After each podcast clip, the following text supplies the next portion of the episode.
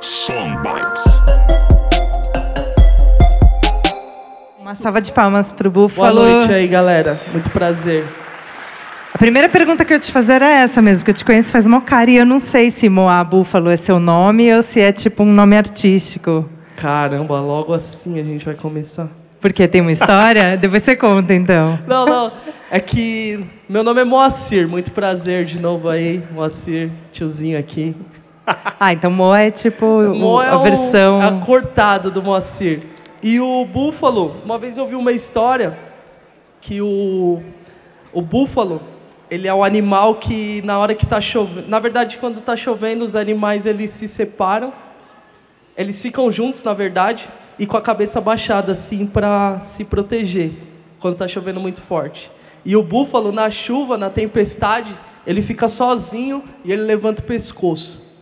Então eu achei interessante que. Pelo invocadão, assim. É, por... e porque a vida é cheia de tempestades, né? E na maioria das vezes a gente vai estar sozinho mesmo. E eu me identifiquei que na época da minha vida eu estava bem numa grande tempestade, assim. E aí eu achei uma grande inspiração. Aí eu tinha acabado de perder minha banda e meu nome no, na internet era o nome Moá, sobrenome, o nome da banda. Aí eu precisava de um novo sobrenome. Pra substituir. Aí foi o Búfalo. Legal. Ficou bom, né? Moá, Búfalo é diferente. Eu curti, eu curti. Podia Gente, mudar no registro. É. Pô, mas pode, você sabia, né? Não, Hoje em dia. De boa, vou deixar o do meu pai lá.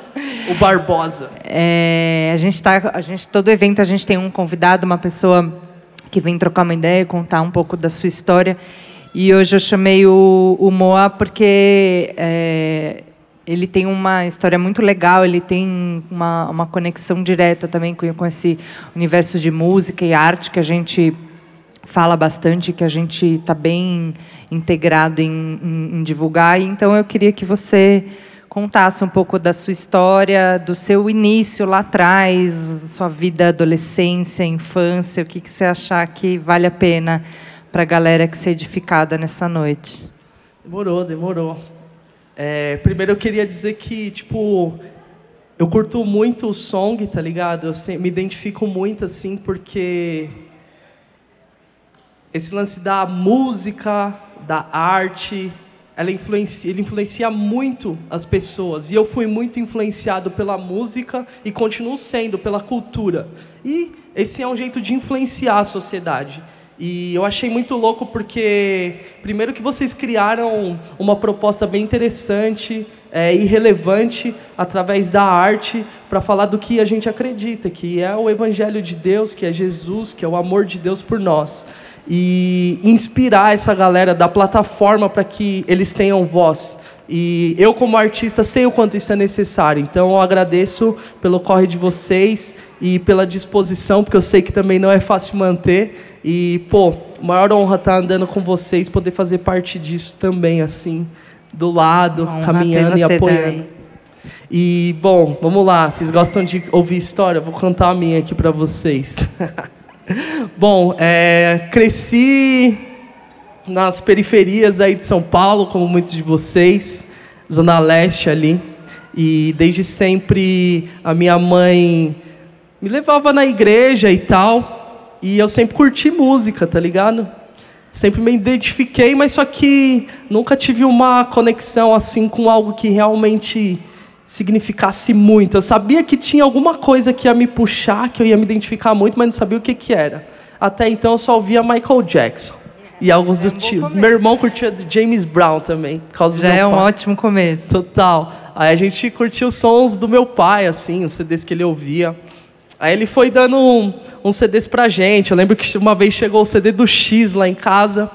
Só que aí, quando eu comecei a tocar ele, meu pai logo tirou o CD, o do X e o do Charlie Brown. Falou, não, você não pode ouvir isso, porque tem muito palavrão. Aí eu falei, ah, logo esse que era bom.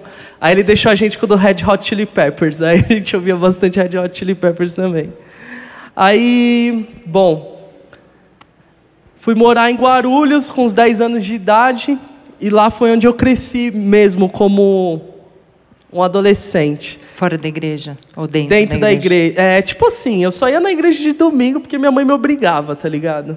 E aí um dia minha mãe falou assim: Meu, você quer continuar indo na igreja?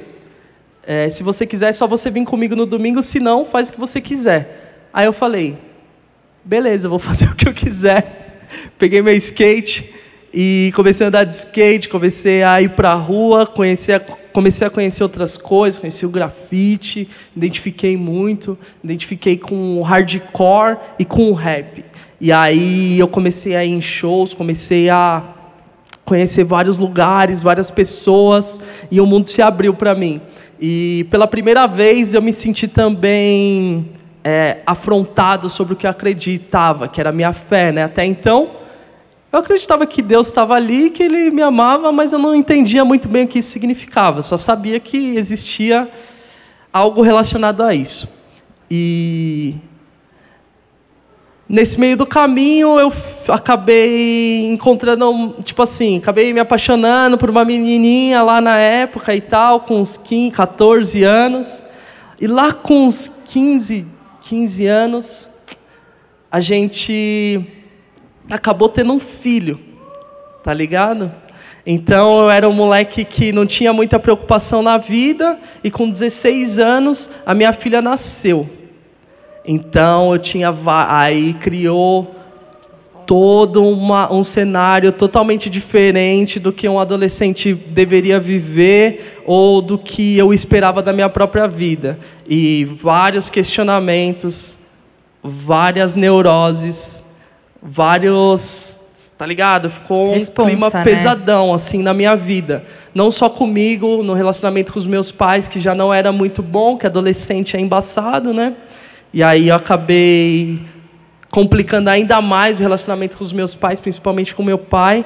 Só que a gente seguiu firme ali, né? E aí minha família começou a passar uma crise de grana.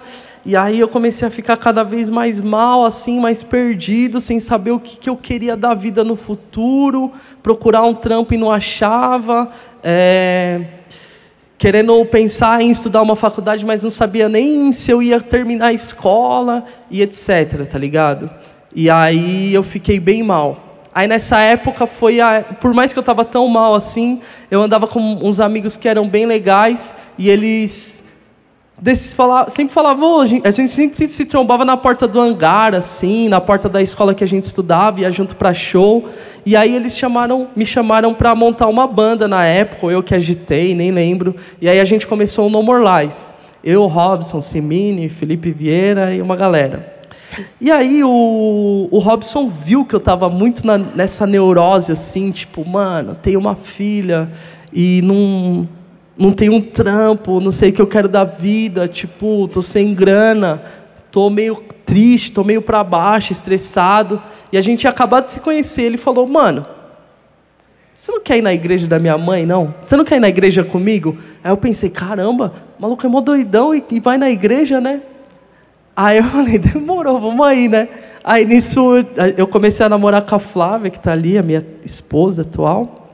E aí a gente foi junto nesse rolê aí, que era a igreja. Foi ver o que, que acontecia. A Flávia, ela era de igreja católica, estava mal tempo sem ir, e eu estava nessa, né?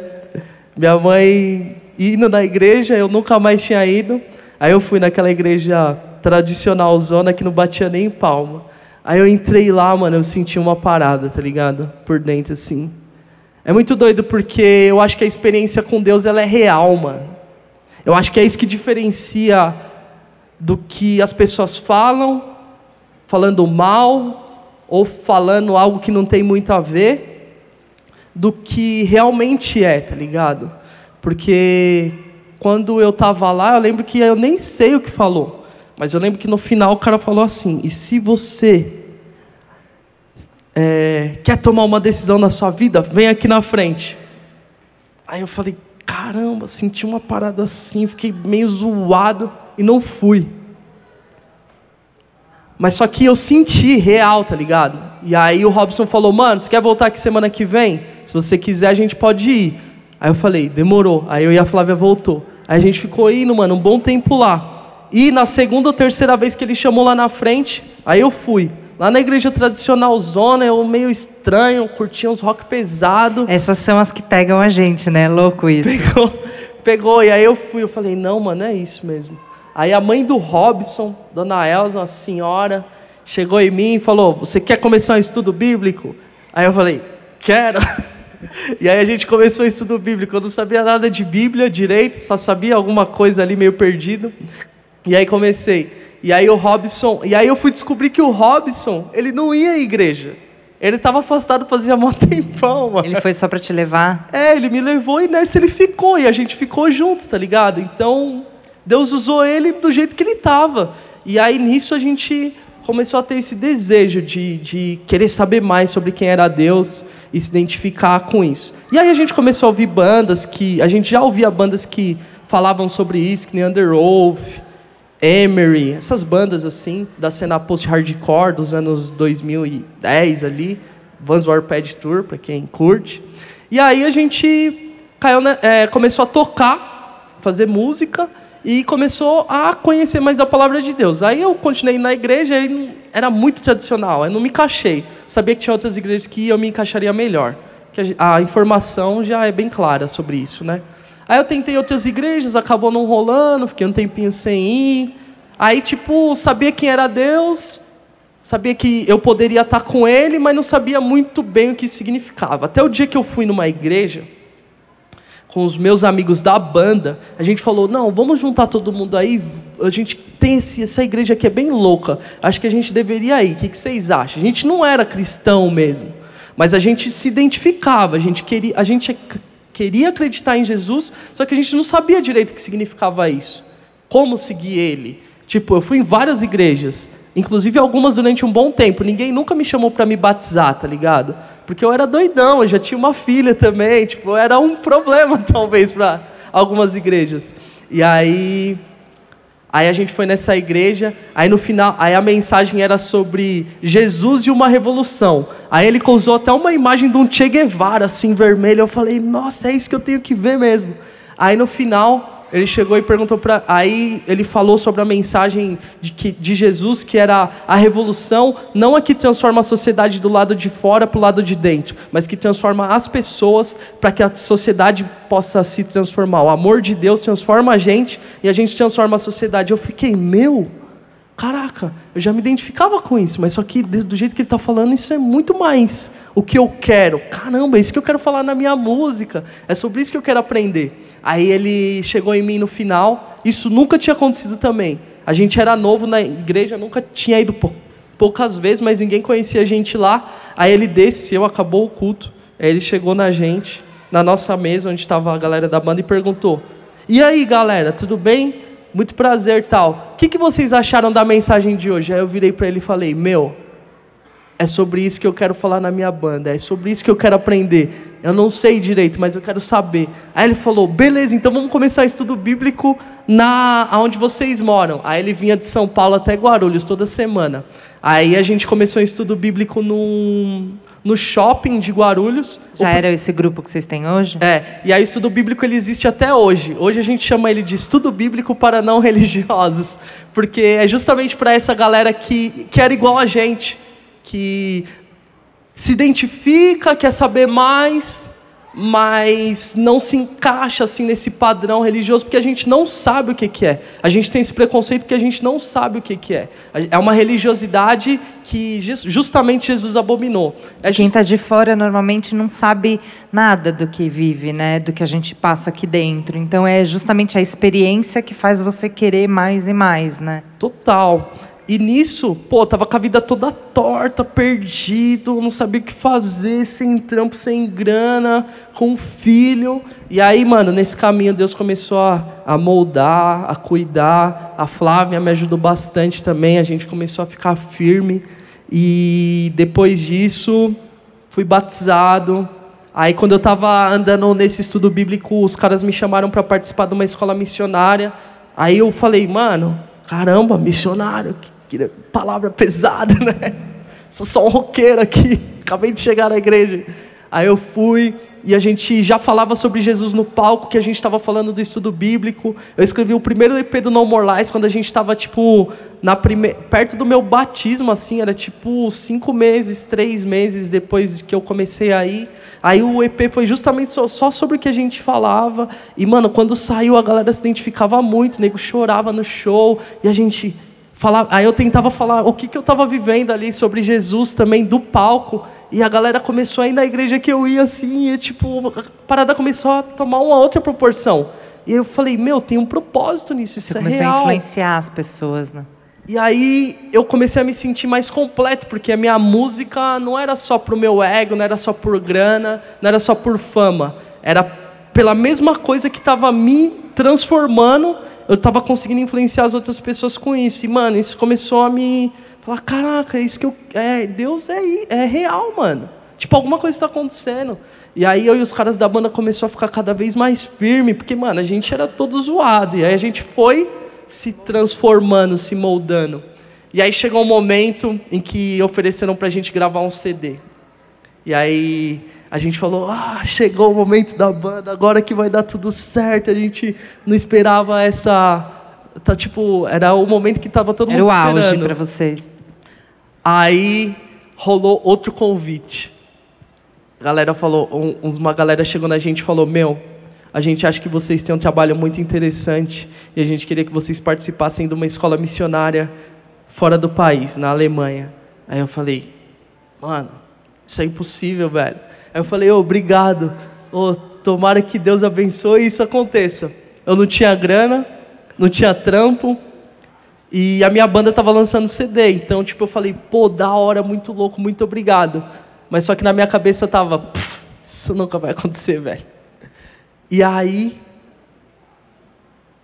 a gente, tipo, o CD tava meio, a galera liberou o estúdio pra gente gravar de graça. Era o estúdio da banda que a gente mais pirava na época. E a gente falou, meu, oportunidade da vida, vamos aproveitar e gravar esse CD, depois a gente viaja. Só que aí, mano, Deus começou a fazer um caminho em que a minha banda, que estava no ápice, cada vez mais público, cada vez mais bom o som, porque no começo a gente era ruimzão mesmo. Tocando nos festi- maiores festivais, tipo, mano, a gente chegou a tocar num festival que tocou Dead Fish, Dance of Days e uma par de banda, tipo, tinha Tipo, era um lugar quase desse tamanho, assim. E o organizador chamou a gente, queria chamar a gente para outros. E aí tava lotado o pico. E aí, mano, a nossa banda começou a acabar. Aí a gente falou, mano, o que, que tá propósito? acontecendo? O que, que tá acontecendo agora que tá tudo certo? Agora que a gente tá firmão? Agora que, saca, a gente tá, vai gravar o CD, agora que a parada vai acontecer. A gente começou a viajar e tal, para outros, outros, outras cidades, outros rolês. Uma galera curtindo a banda. Aí não teve como, mano. A gente tentou segurar aqui, segurar ali, até uma hora que eu falei, mano, já sei. A gente vai ter que tentar para ir para essa Alemanha aí e vamos zerar a banda. Aí a gente começou no processo de acabar com a banda, começou a falar entre a gente, começou a orar sobre isso, outras pessoas começaram a orar com a gente, até o momento, mano, em que a gente fez o último show da banda para levantar o restante do dinheiro que era para usar para a viagem da Alemanha. Tipo, eu não sei como esse dinheiro foi parar na nossa mão. Eu tava com passagem, os caras liberaram estadia pra gente lá. E a gente, eu passei três meses com os integrantes da banda, com três integrantes. Só que a banda acabou. A banda acabou, a gente fez o último show e a gente viajou. Foram, foram todos da banda? Só três. Foi Quer- eu, o conta- Robson e o Alex que andava com a gente, o Felipinho que estava sempre perto também. E vocês ficaram quanto tempo lá? A gente ficou três meses numa imersão É diária. Steiger, né? É, na escola Quer- Fala um pouquinho. a, a escola Steiger é, de missões, que acontece na Alemanha uma vez por ano. É, é uma imersão para artistas, pessoas que querem influenciar a cultura através de música e arte ou de evangelismo, tá ligado? E justamente porque hoje na Europa, é, tá- no Brasil a gente vê um crescimento insano de igreja. Tipo, aqui tem muita igreja. Tem uma rua lá perto da casa do Robson, em Guarulhos, que tem 10 igrejas numa rua só, tá ligado? E é contado mesmo nos dedos. Só que na Europa, as igrejas estão fechando. Você vê igreja histórica, tipo a igreja da Sé, que na verdade lá a cultura de igreja não é a mesma daqui católica. Lá a cultura é. é raiz protestante. Raiz né? protestante, porque o Martinho Lutero é alemão. A reforma protestante aconteceu lá. Tudo começou lá, né? É, então você vê essas igrejas gigantes elas são protestantes, igual a nós. Só que o problema é que hoje essas igrejas estão se tornando museu, pista de skate, pub, casa de show, porque não estão tá indo pessoas. Então eles estão vendendo prédio, outros, é, ninguém, é, o prédio está sendo desocupado, as igrejas estão ficando vazias. Isso na Europa toda. Tipo, a o cristianismo na Europa está morrendo, tá ligado? E aí existe essa necessidade muito grande lá. O Steiger é uma organização missionária que começou em Amsterdã com o David Pierce, que ele ele queria alcançar os punks e os anarquistas lá nos anos final dos anos 70 e ele começou com uma banda de punk rock, tá ligado? Lá naquela época, hoje isso pra gente é normal, mas só que nos anos 70 era muito louco. E ele foi, se eu não me engano, a banda dele foi a primeira banda a tocar na a primeira banda com integrantes americanos a tocar na na cortina de ferro na área da Rússia ali, logo depois que caiu o, a União União Soviética. Então eles iam só para os lugares que justamente ninguém estava falando de Jesus, porque nessas, nesses lugares era proibido a religião por lei do Estado. Então eles foram levar o, através do punk rock o evangelho de Jesus, falando de forma clara e relevante para a cultura. Eles fazem, no show deles, eles tocam as músicas e eles fazem uma crucificação com muito sangue e efeitos especiais. E aí os punks eles gostam muito. Ou geralmente eles. Depois que eles descobrem que é, na verdade é Jesus, né? É, Eu li tem- no livro dele que ele fala que quando ele revela que é Jesus, tem umas pessoas que ficam chocadas, assim, outras que umas que gostam, uns que tacam lata de cerveja. É, tem duas rea- reações, né? São dois extremos. Ou a galera ama e muda de vida, ou a galera cospe e taca cerveja. Então é. Mas ele, ele é usado, né? Muito Porque usado. no livro ele conta uns testemunhos assim surreais dos festivais que ele toca e no secular mesmo, né? No mundão, no meio da galera que é pesada, né? Então, eu tive a oportunidade de acompanhar eles algumas vezes e realmente é bem isso, tá ligado? As pessoas. Principalmente nos piores lugares. Eu fui no show com eles na Alemanha, que eu lembro muito bem.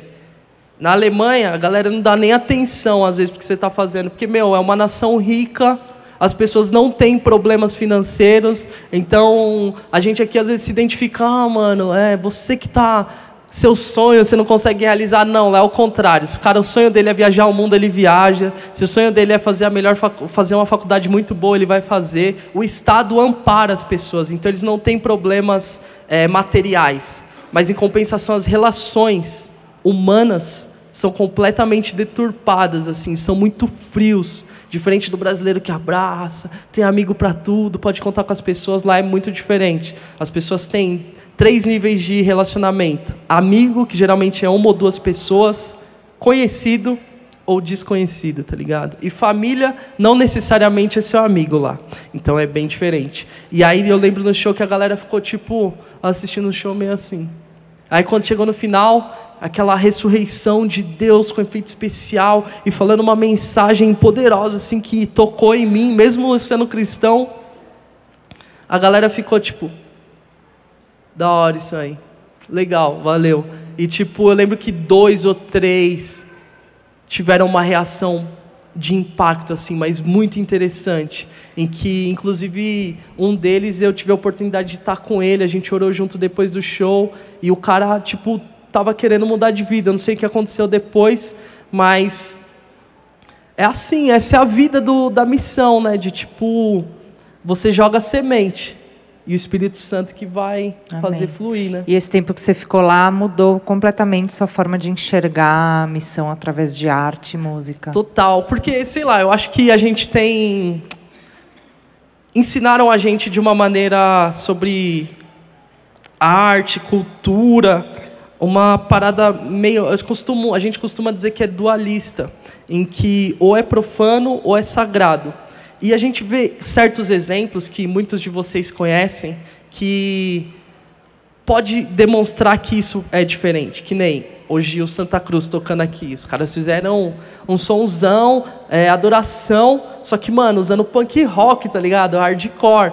E muito louco. Então, se você se eles estivessem fazendo isso tipo há uns 20 anos atrás aqui no Brasil, seria algo tipo, não, mano, eles não, tipo, eles estão falando de Deus, mas isso não pode fazer, tá ligado? A, a, as pessoas iam pensar, tanto cristão como não cristão, ia ficar meio chocado. E isso é, formou na nossa cabeça um lance em que a gente nasce artista, gente nasce identificando com arte, a gente assiste novela, vai no cinema, a gente ouve música, a gente admira um bom quadro, a gente admira a arte, a gente ama a arte. A gente tem aula de educação artística na escola. Só que o cristão, ele tem que fazer arte para o cristão.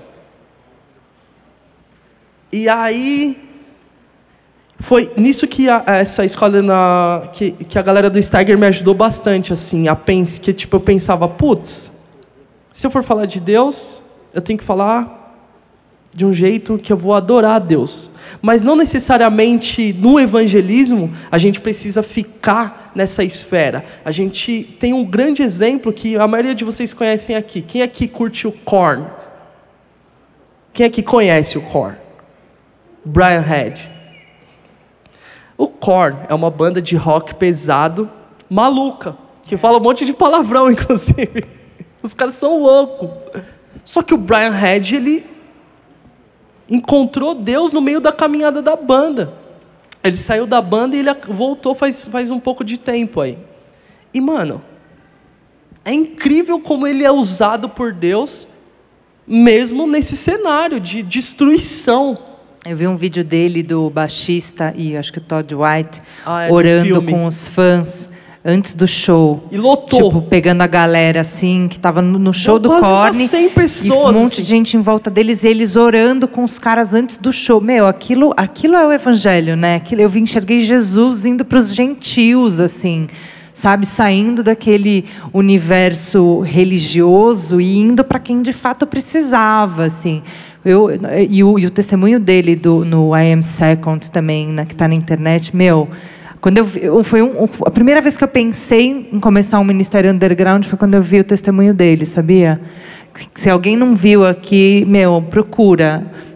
Brian Head, Welch, I Am Second, é tipo uma série de testemunhos de várias pessoas do mundo artístico e o dele, meu, é muito profundo. É ele num sofá branco, num fundo preto, tudo preto, e ele no sofá branco assim, com o olho pintado. É muito, muito, muito forte.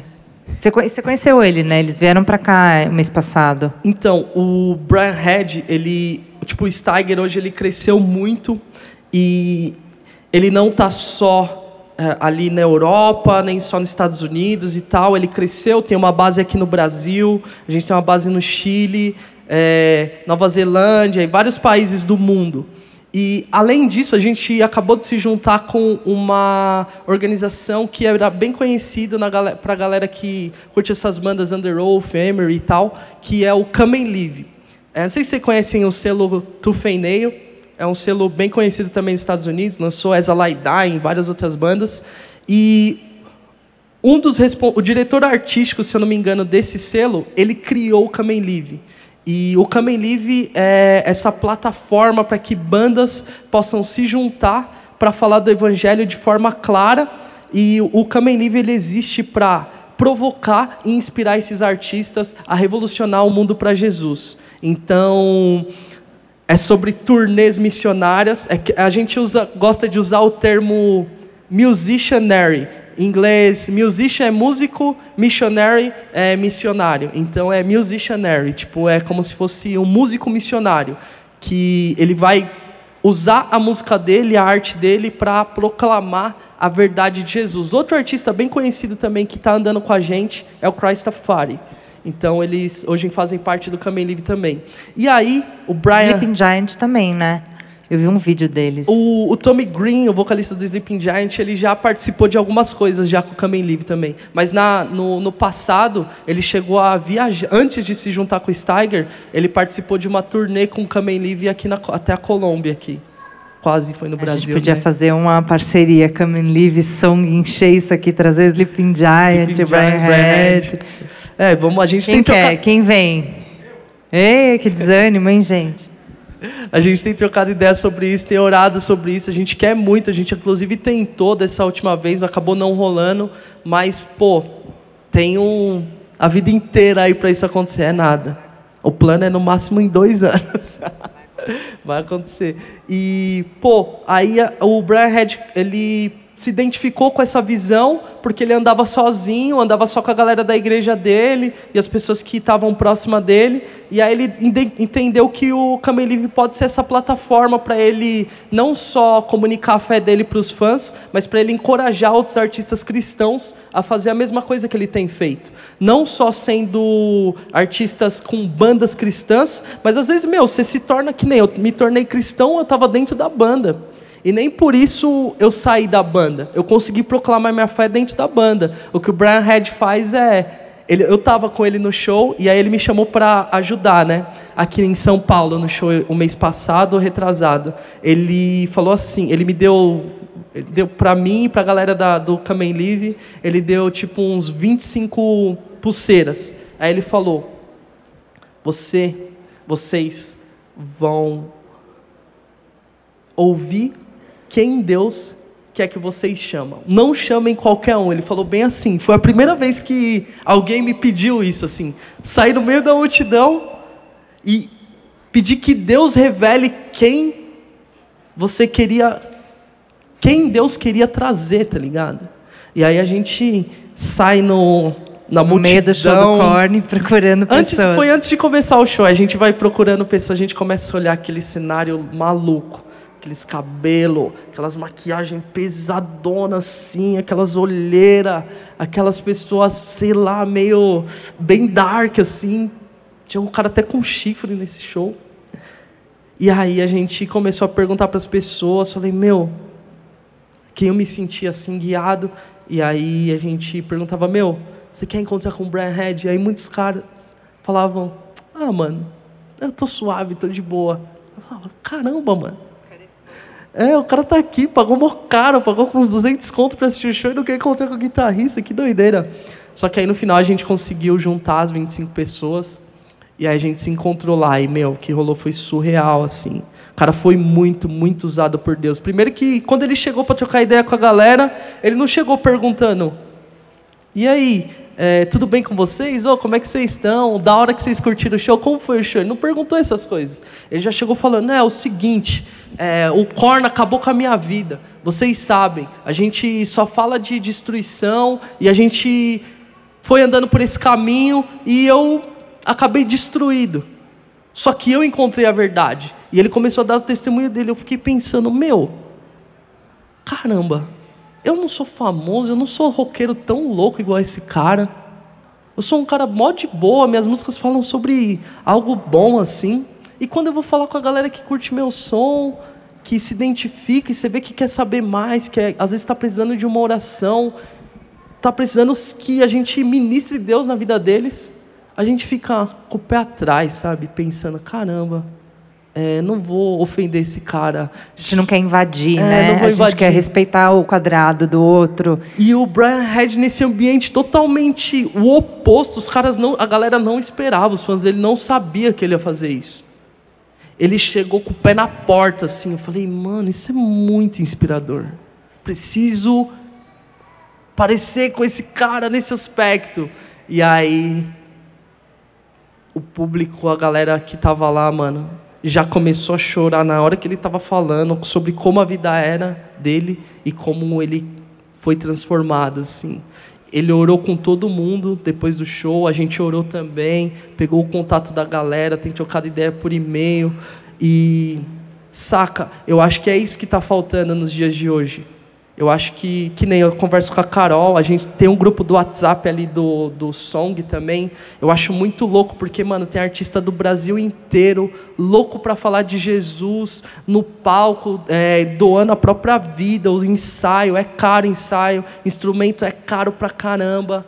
Instrumento não sai por menos de mil reais, eu tô ligado. A molecada faz maior correria para manter essas bandas ativas. E, meu, já que é para a gente fazer esse esforço, ficar tempo longe da família tocando, ensaiando, é, ao invés de a gente investir em outras coisas importantes, eu acho que a gente deve investir em algo que vai gerar frutos, em algo que tem propósito, mano. E eu acho que a gente manda muito bem musicalmente, mas eu acho que Deus está chamando, que Ele quer mais artistas que vão se arriscar é, não só dentro da esfera em que ele já está presente, mas tipo, mano, tá faltando banda que tem a mensagem que a gente tem tocando no Hangar 110. Tipo, eu amava quando as bandas, quando os organizadores de show chamavam a minha banda para tocar no inferno na Augusta, tá ligado? Tocar na Pena que fechou, né? O inferno fechou. e o Hangar 110. Então, é lugar que estão fechando. Mas, tipo, a gente já tocou num lugar que era um prostíbulo. O Bless the Fall tocou no inferno, tocou, eu o acho. O Fort Today tocou. Ah. E... Bandas cristãs vieram para o Brasil e tocaram nos lugares mais pesados que, que existem no, no rolê em São Paulo, lá na Augusta. E existem lugares mais sinistros do que esse, tá ligado? Esses aí são tão só no nome, assim, mas é até é meio cool esses lugares, são, são bem da horas, porque eles estão ali na Augusta, tem uma aparelhagem legal, mas tem uns lugar feião, que é todo zoado, tem lugar longe de São Paulo, pô, precisa de banda, a gente precisa de banda viajando o Brasil inteiro falando de Jesus, tá ligado? E pô, o nosso desejo através do Kamen Live, do Steiger, é apoiar essas bandas, tá ligado? A gente tem trabalhado para que esses artistas possam fazer isso de uma forma genuína e sem se corromper no mundão, tá ligado? E a gente faz isso através de oração, criando oportunidades de eventos, falando com igrejas longe, em lugares que são meio sinistros, para que a gente, elas possam descolar um pico para as bandas tocar e depois essa galera da igreja fazer a ponte com, com com a, igre... com, com, a, com a galera que ouviu a mensagem num discipulado e etc. É, e acompanhar, a... né? Porque a gente só ir para o mundo pescar a galera e trazer para a igreja e, e, aí, e aí as pessoas fazem o quê, né? Eu acho que a pessoa se sentir inclusa e, e parte de algo é, é, essencial, né? Esse tem sido um grande desafio. É, para a tipo, gente também. Tipo, isso é muito importante mas só que a gente ainda está aprendendo. Tipo, no evangelismo, a gente já entende que a gente tem uma, uma pegada legal, mas a gente também. Tem, o, tem uma continuação, né? não é só trazer. A gente, a gente tem que. Total. E aí a gente entende que nos dias de hoje, a gente ainda está muito para trás no que a gente deveria fazer em relação ao discipulado. Por isso, vocês, todos vocês, são chamados para a missão. Não adianta só evangelizar. É isso que eu ia falar, não são só os artistas, né? Não são só as pessoas que estão aqui, são as pessoas que vêm, são as pessoas que organizam, as pessoas que vão lá na balada evangelizar e panfletar e convidar. É, um, é uma máquina né, de, de evangelismo, Total. é um negócio muito maior. Né? Galera da porta, galera da mesa, galera que está ali ó, sentado. Então tem mó galera para poder fazer isso acontecer. Ó, os caras estão filmando aqui, isso é importante. É, vai para a internet depois o seu, seu testemunho. Salve YouTube. curte, curte o canal aqui. Ah, Moa, obrigada. Quero te agradecer muito por você ter vindo. É, você também é uma pessoa que desde que eu conheci a gente se identificou porque acho que a gente tem vontades parecidas em relação ao reino, a propósito de ministério e tudo isso, apesar de a gente ser de ministérios diferentes. Mas é, o reino é um só. O reino é um só, exatamente. As pessoas se dividem muito, né, com essa coisa de bandeira, de eu sou de uma igreja, eu sou de outra, eu sou de ministério, eu sou de outro. Na real, a gente tem que se juntar mesmo e fazer uma coisa maior. E, e o que vocês estão fazendo lá também é muito legal. A gente quer estar sempre perto para isso e quando puder fazer coisa junto. E só para encerrar, eu queria que você deixasse uma, uma mensagem final para a galera que está visitando, que está vindo pela primeira vez, ou pessoas que estão afastadas do caminho e não sabem como voltar e que estão vivendo esse momento de confusão. Queria que você deixasse uma mensagem final e queria que você fizesse uma oração depois por essas pessoas. Demorou. Sabe que gosto muito de orar, galera. é, mas eu pé, queria. Se quiser ficar à vontade. Vou ficar em pé, vou ficar em pé. Eu queria falar para vocês o seguinte: é, um dos meus versículos favoritos ali na Bíblia está em Coríntios, fala assim, ó. O reino de Deus não é só sobre palavras, que a Bíblia, né? Bíblia são palavras. Jesus falou palavras. Mas o reino do Senhor não é só sobre palavras, mas é sobre poder, tá ligado? E Deus, Ele não quer se revelar para a gente só através da Bíblia, só através dos nossos amigos, só através de um louvor, só através da gente ir na igreja no domingo. Ele quer se revelar através do poder do Espírito Santo na nossa vida também, mano. Então eu tenho certeza que Ele quer usar pessoas que estão aqui essa noite que ainda não estão envolvidas em algo, ou que estão envolvidas em algo, mas sabe que o que você está envolvido tem um potencial para Deus usar muito mais, tá ligado? E a única forma da gente alcançar isso é entregando na mão dele.